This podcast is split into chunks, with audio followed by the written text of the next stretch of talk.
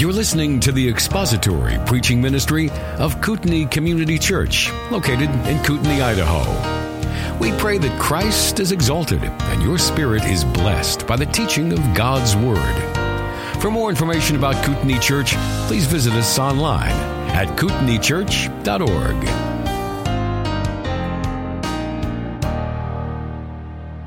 Now, will you turn your Bibles to Hebrews chapter 10? Hebrews chapter 10, and we're going to read together verses 19 through 25. Hebrews 10, beginning at verse 19. Therefore, brethren, since we have confidence to enter the holy place by the blood of Jesus, by a new and living way which he inaugurated for us through the veil, that is, his flesh, and since we have a great priest over the house of God, let us draw near with a sincere heart in full assurance of faith, having our hearts sprinkled clean from an evil conscience and our bodies washed with pure water. Let us hold fast the confession of our hope without wavering, for he who promised is faithful. And let us consider how to stimulate one another to love and good deeds, not forsaking our own assembling together, as is the habit of some, but encouraging one another, and all the more as you see the day drawing near. Let's pray before we begin. Father, it is now our desire that you would speak to us through your word. We have sung to you our praise and our adoration. and expressed our affection, and we have spoken of your great attributes. And we pray now that as we look at your word and, and give our hearts and attention to considering your faithfulness, that you would bless our time of study in your word. Help us to see the implications of this great, glorious doctrine of the faithfulness of our God and help us to live in light of it and to hold fast to our hope without wavering firm into the end because of it. We pray that it may be a motivation for us and that we may see it as the motivation that it truly is. Be honored here through our consideration of these things in our time, and we pray that your word and the preaching of it might bless our hearts and draw the lost to faith in Christ and edify and equip the believers who need to know and who need to be comforted by the faithfulness of our God. We pray this in Christ's name. Amen. Well, I, before I begin, I need to correct an error that I made last week, and a number of people mentioned this and were gracious enough to point it out. So I need to, I need to set the record straight about something. And the only way to do this is just to be blunt about it. Dory was not a clownfish. A number of people pointed that out. First and foremost, some of my own children over lunch. So I called it Doria clownfish and I blew that. My apologies. She's actually a blue tang or a royal blue tang or a Pacific blue tang, sorry, blue tang fish.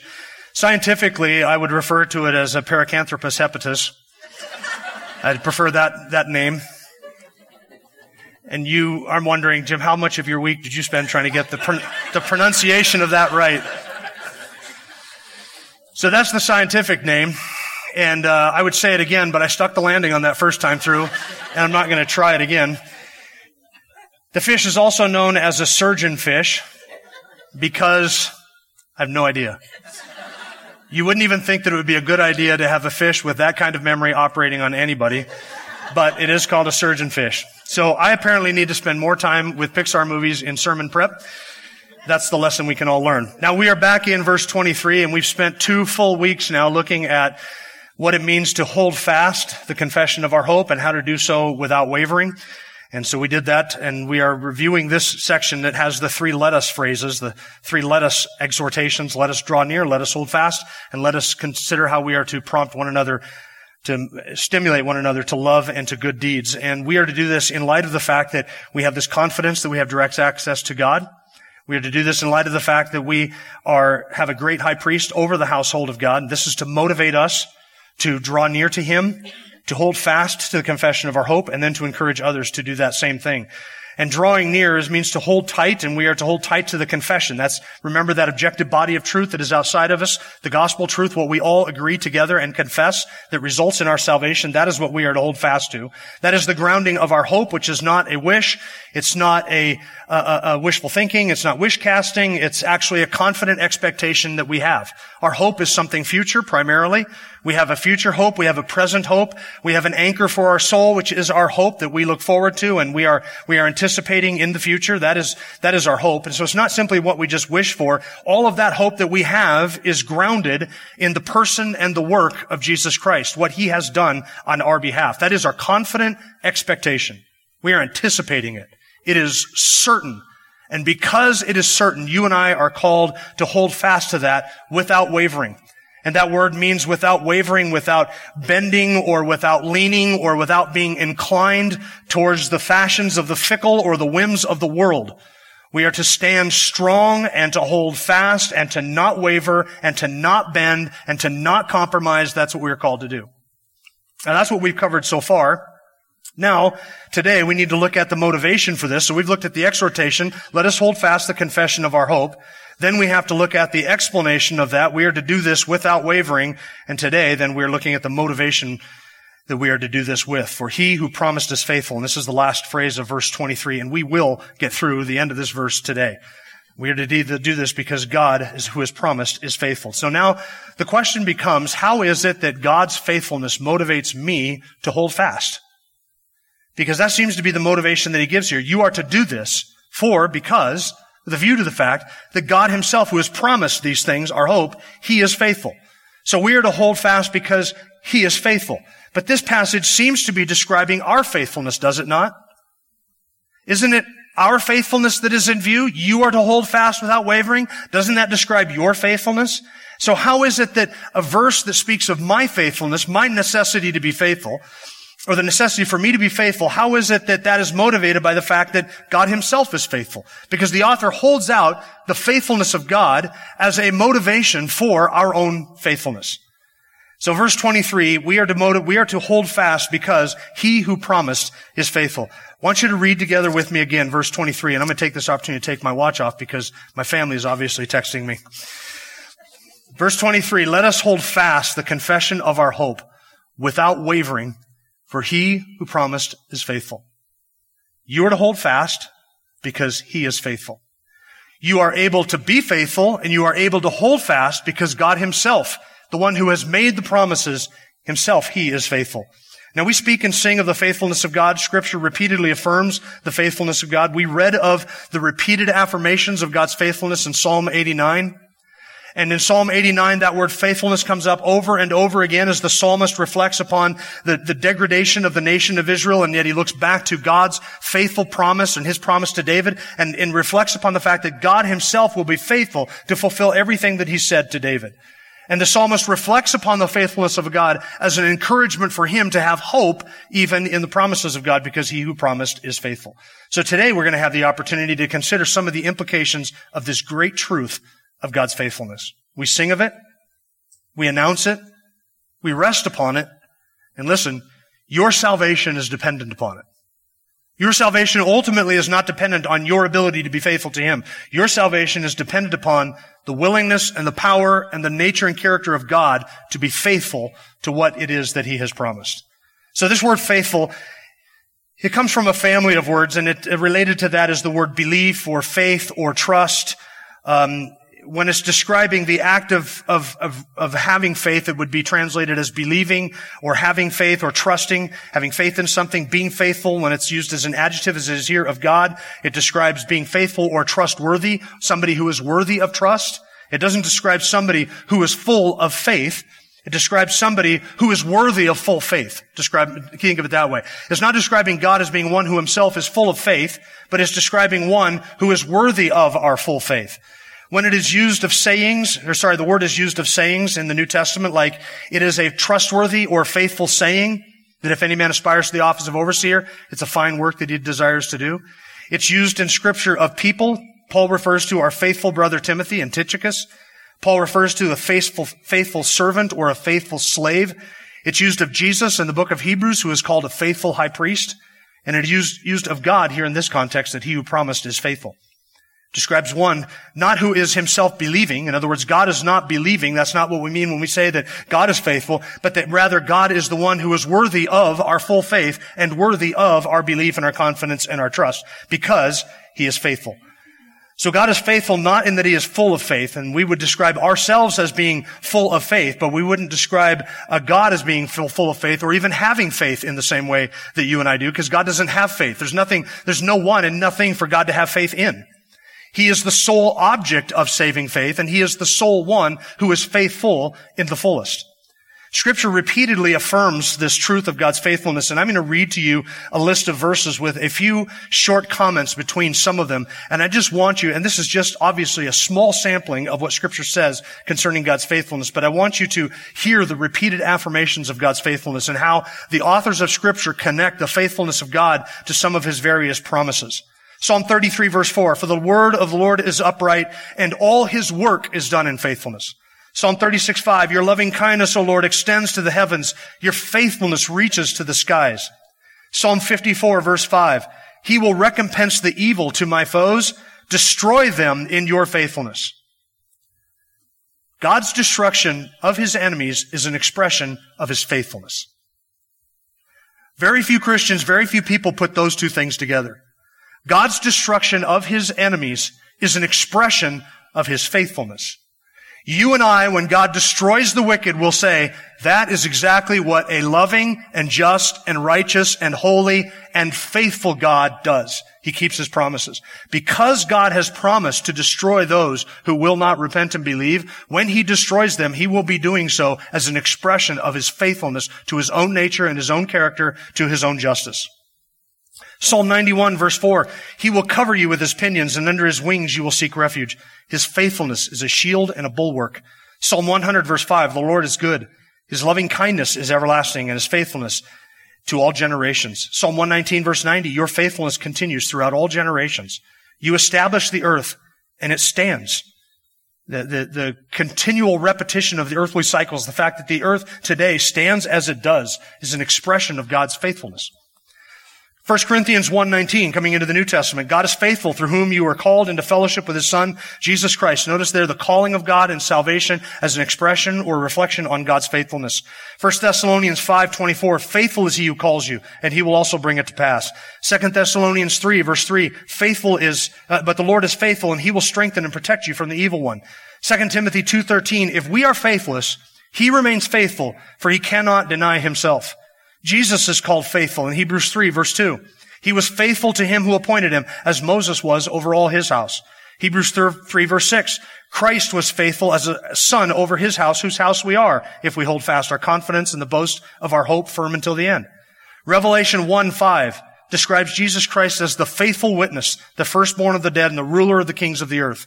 Revelation 3 verse 4, to the angel of the church in Laodicea write the Amen, the faithful and true witness. That's Christ. Revelation 19:11. I love this verse. And I saw heaven opened and behold a white horse and him who sat on it is called faithful and true. And in righteousness he judges and makes war. Do you see the destruction of God's enemies? It's connected to his faithfulness. Your salvation is connected to his faithfulness. His judgment is connected to his faithfulness.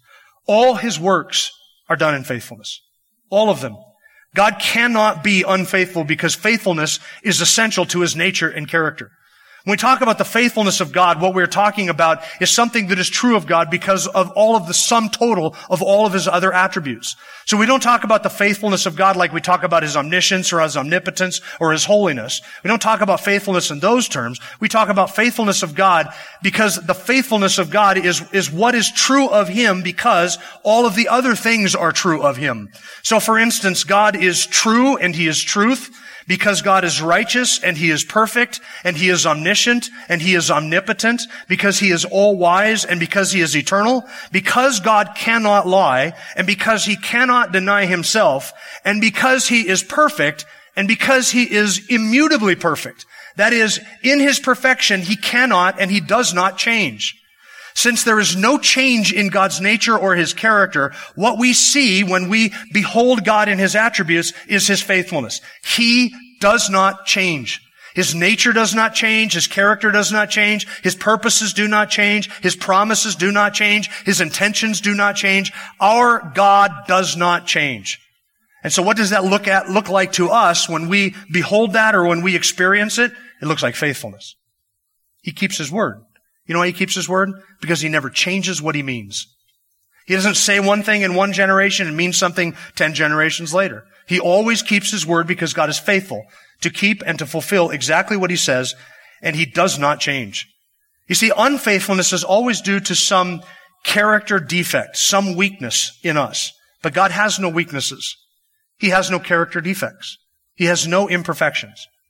And he does not and he cannot change. And the reason that God cannot change is because change would always have to be in one of two directions. He would either have to change and become better or he'd have to change and become worse. If he changes and becomes worse, he becomes less than God. If he changes and becomes better, it means that before he changed, he was something less than God. So God, because of his very nature, cannot change.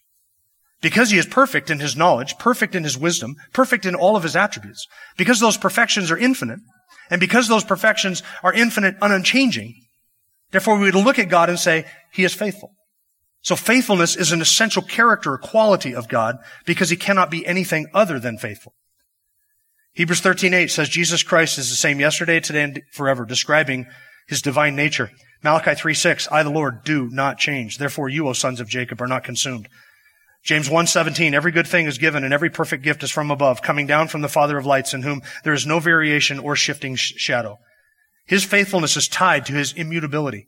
Because he does not change, his perfections make change and unfaithfulness absolutely impossible.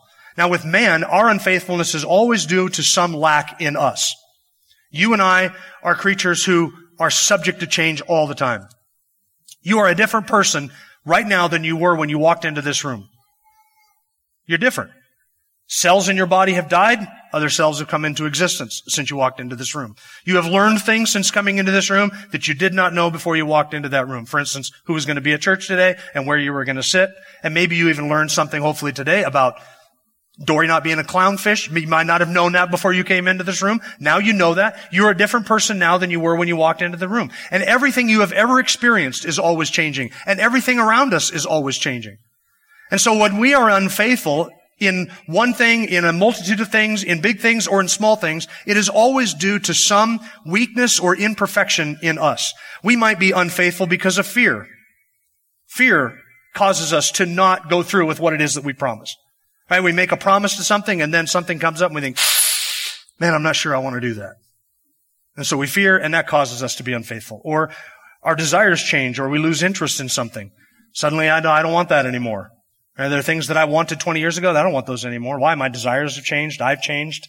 So if I promised something to somebody 20 years ago and now it's time for me to fess up and to fulfill that, that could have changed because my desires change or my interests change or because I'm weak or I lack resources or I lack wisdom or maybe I lack the knowledge to know what it is that I should be promising or what it is that I should be intending to do.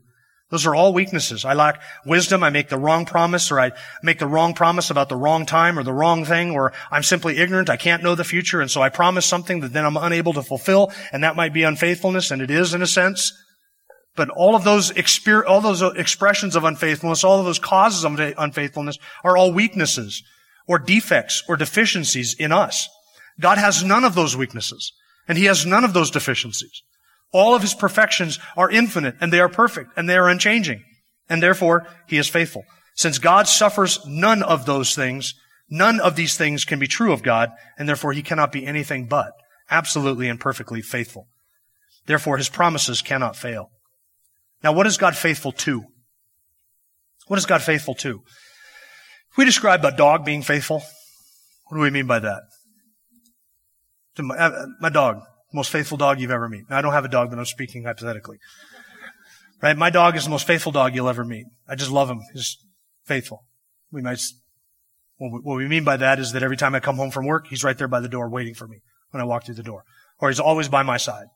Or no matter what happens, that dog never leaves me. He is obedient. He does what I ask him to do. He's a faithful dog. We describe a man who is faithful to his wife. We mean that he is faithful to her, and that is he doesn't break his promises to her or do things that might hurt her, or break his covenant to her. He's faithful to some standard. What is God faithful to? We say that God is faithful. Scripture affirms that he is faithful. But what is God faithful to? Not what is he faithful to do, but what is he faithful to? Great is thy faithfulness, O God my Father. There is no shadow of turning with thee. Thou changest not. Thy perfections, they fail not. As thou hast been, thou forever will be. Great is thy faithfulness. Great is thy faithfulness. Morning by morning, new mercies I see. All I have needed, thy hand hath provided. Great is thy faithfulness, Lord, unto me. That's wrong. I'm glad we didn't sing that this morning. I mean, I understand what the author is getting at, but God is not faithful to you. You are not the standard to which God adheres in his faithfulness. What is God faithful to? He's faithful to himself. There is no higher being and there is no higher standard than God. He's not faithful to you. He's not faithful to me.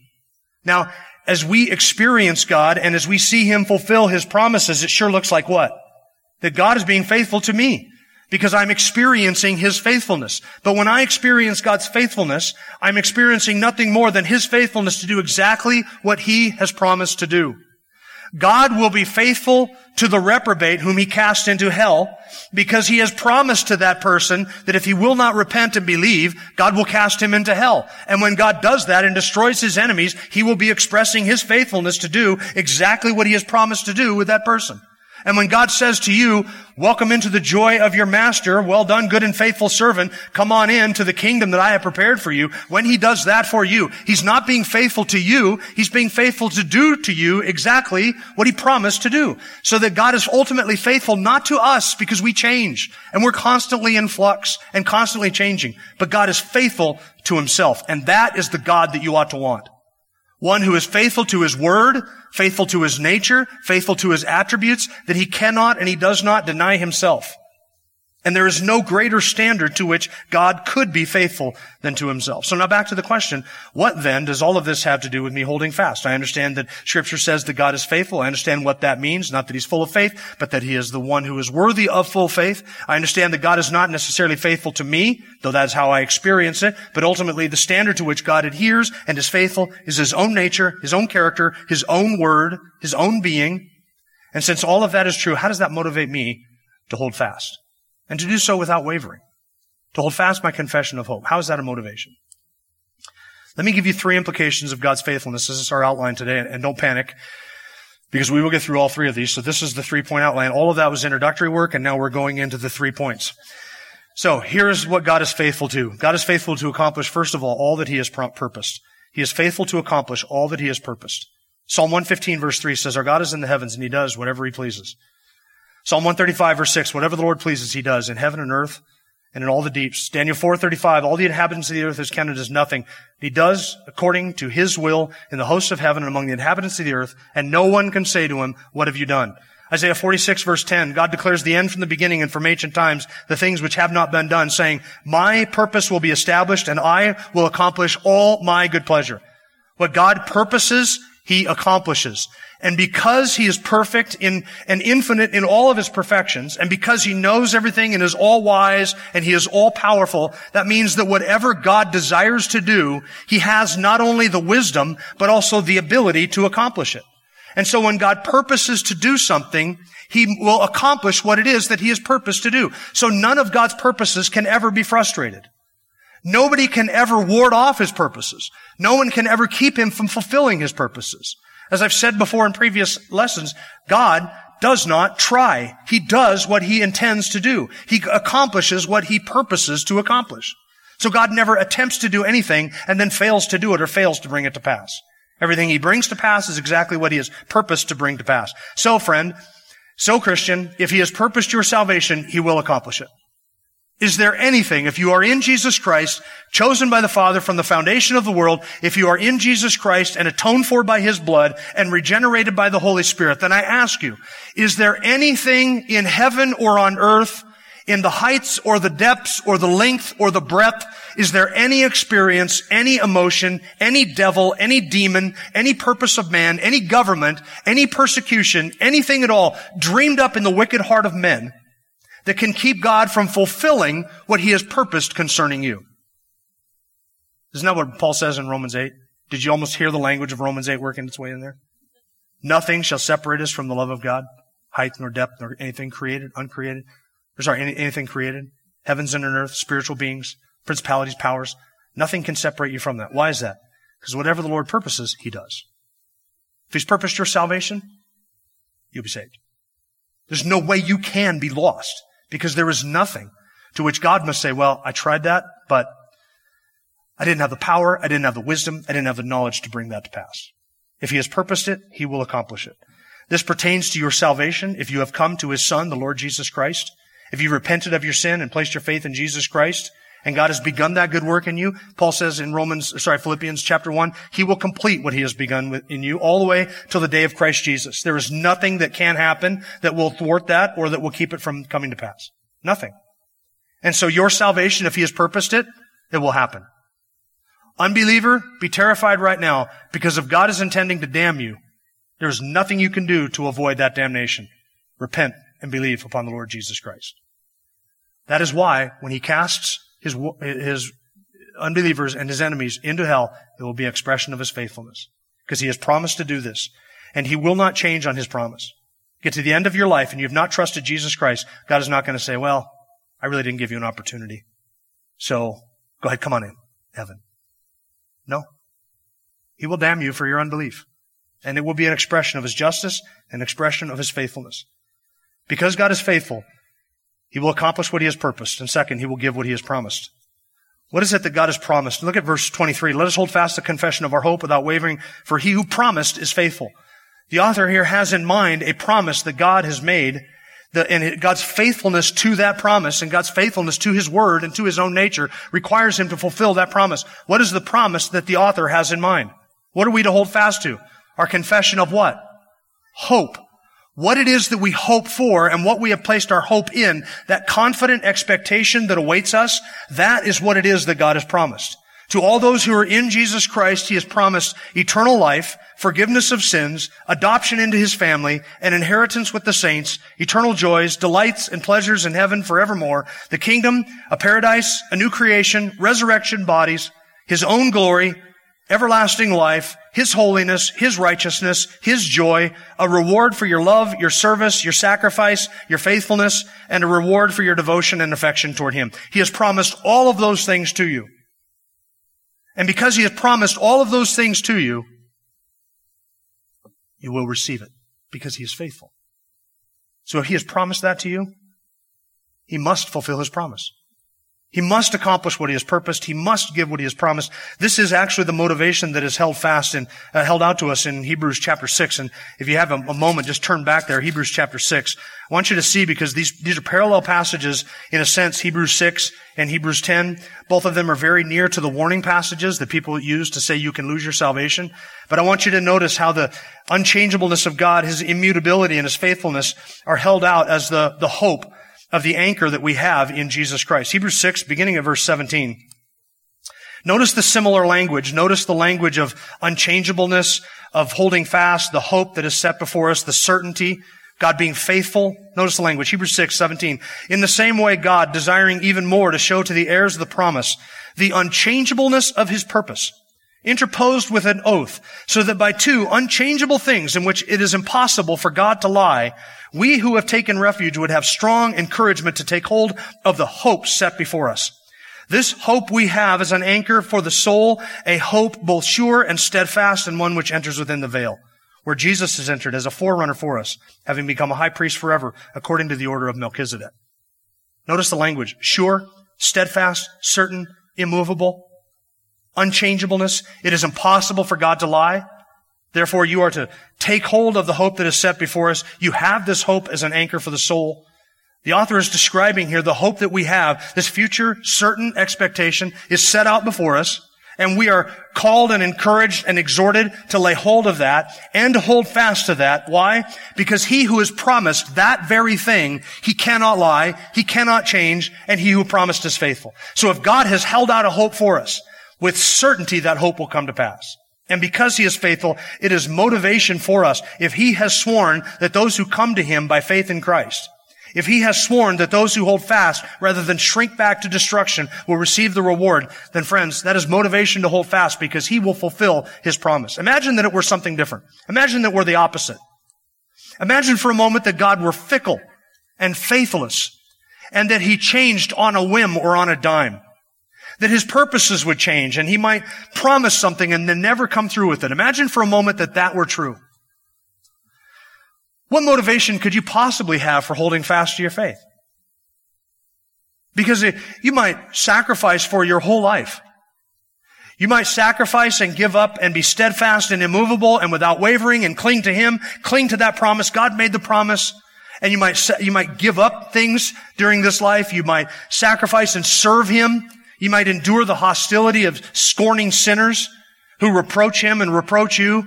You might suffer the loss of all things for the sake of knowing Christ, have everything taken away from you, and finally suffer a martyr's death, then only to find out what?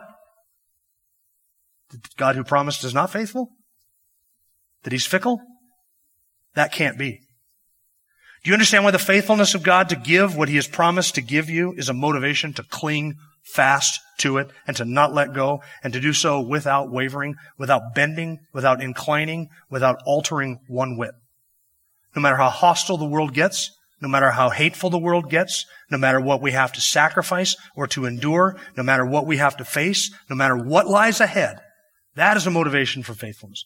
Because God, who promised these things, cannot lie. He is unchanging and He is faithful. And since He will give to us everything that He has promised, and he will leave none of it out. He will fulfill his every last word to us. Since the kingdom is ours and God cannot be unfaithful to that because he cannot deny himself. He must give to us what he has promised. That's your motivation for holding fast. Knowing that you will receive the reward. This is why the warning passage which comes up beginning in verse 26 and going through the end of verse 31 of this passage, this is why it is such a strong rebuke and such a strong uh, a correction to those who might shrink back to destruction. That's why the author says you shrink back to destruction, you give up on that hope, you get exactly what it is that God has promised you. It's a fearful thing to fall into the hands of the living God. He himself will take vengeance upon his adversaries. That is what he has promised.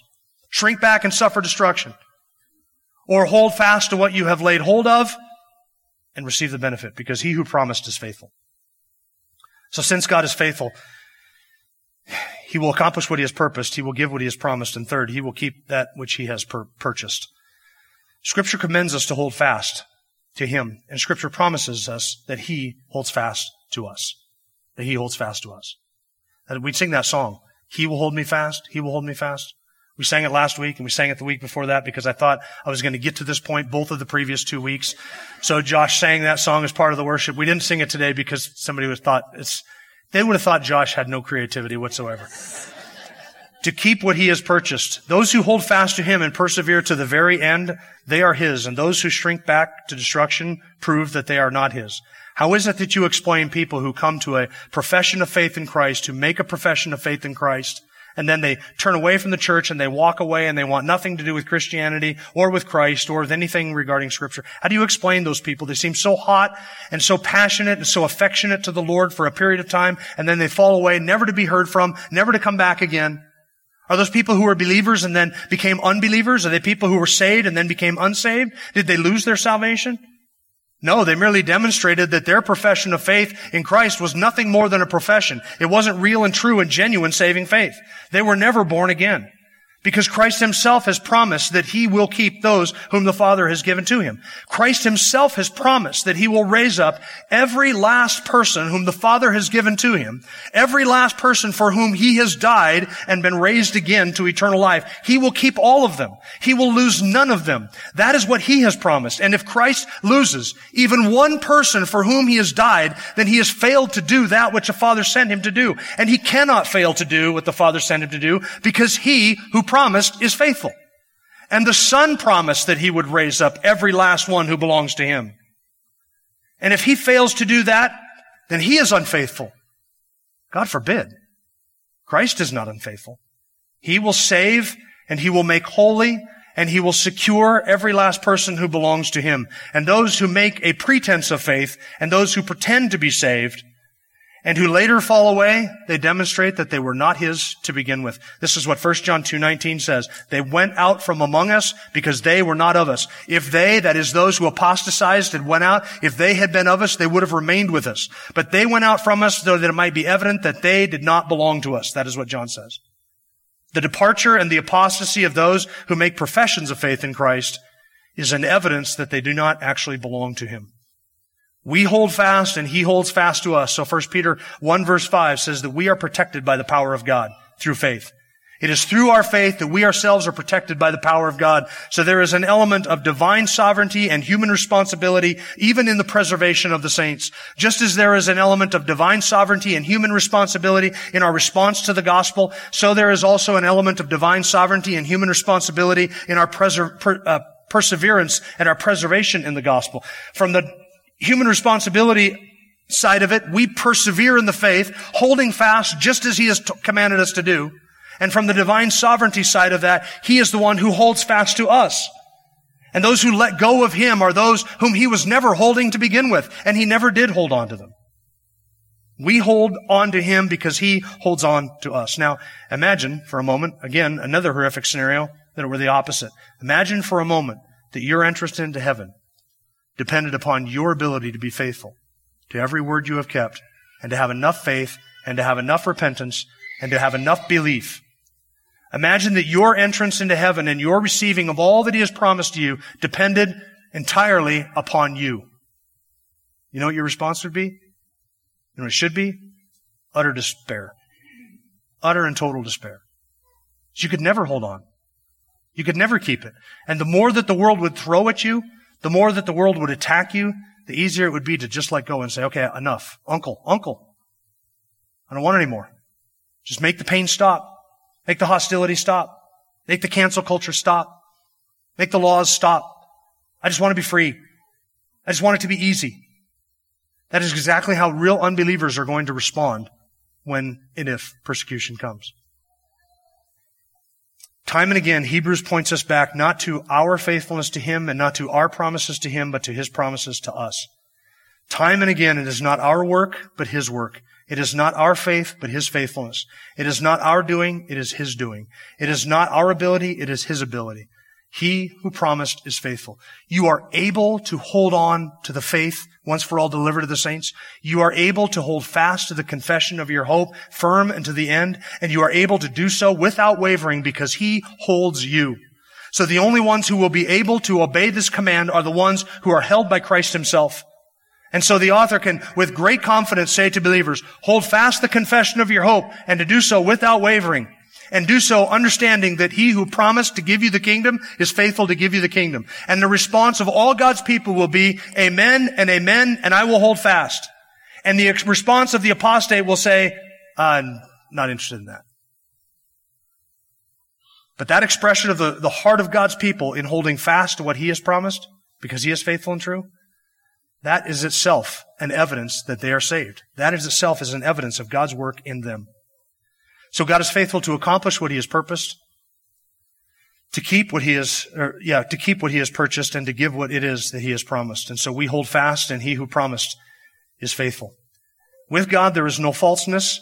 There is no fickleness. There is no unfaithfulness. And He calls us to be the same. So our hope is sure and certain.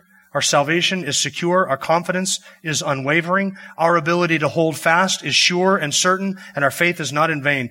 No sacrifice is too great. No offering is too steep. No cost is too unbearable. No faithfulness will go unrewarded. If he will reward a cup of cold water given in his name, he will most certainly hold, fa- uh, uh, keep and reward the one who holds fast to the confidence that they have without wavering. Friends, this is what we are called to do. Hold fast to the confidence of your hope without bending, without inclining, and without wavering. And you are able to do this because he who promised is faithful to keep you in the midst of that hostility. God does not waver, and neither should we. He is unwavering in his promise. You and I are called to be unwavering in our holding to his promise. Thank you for listening to the latest podcast from Kootenai Church. If you'd like to learn more about Kootenai Church or to donate to our church ministry, you can do so online by visiting kootenaichurch.org. We hope you enjoyed this podcast and pray you'll join us again next time. Once again, thank you for listening.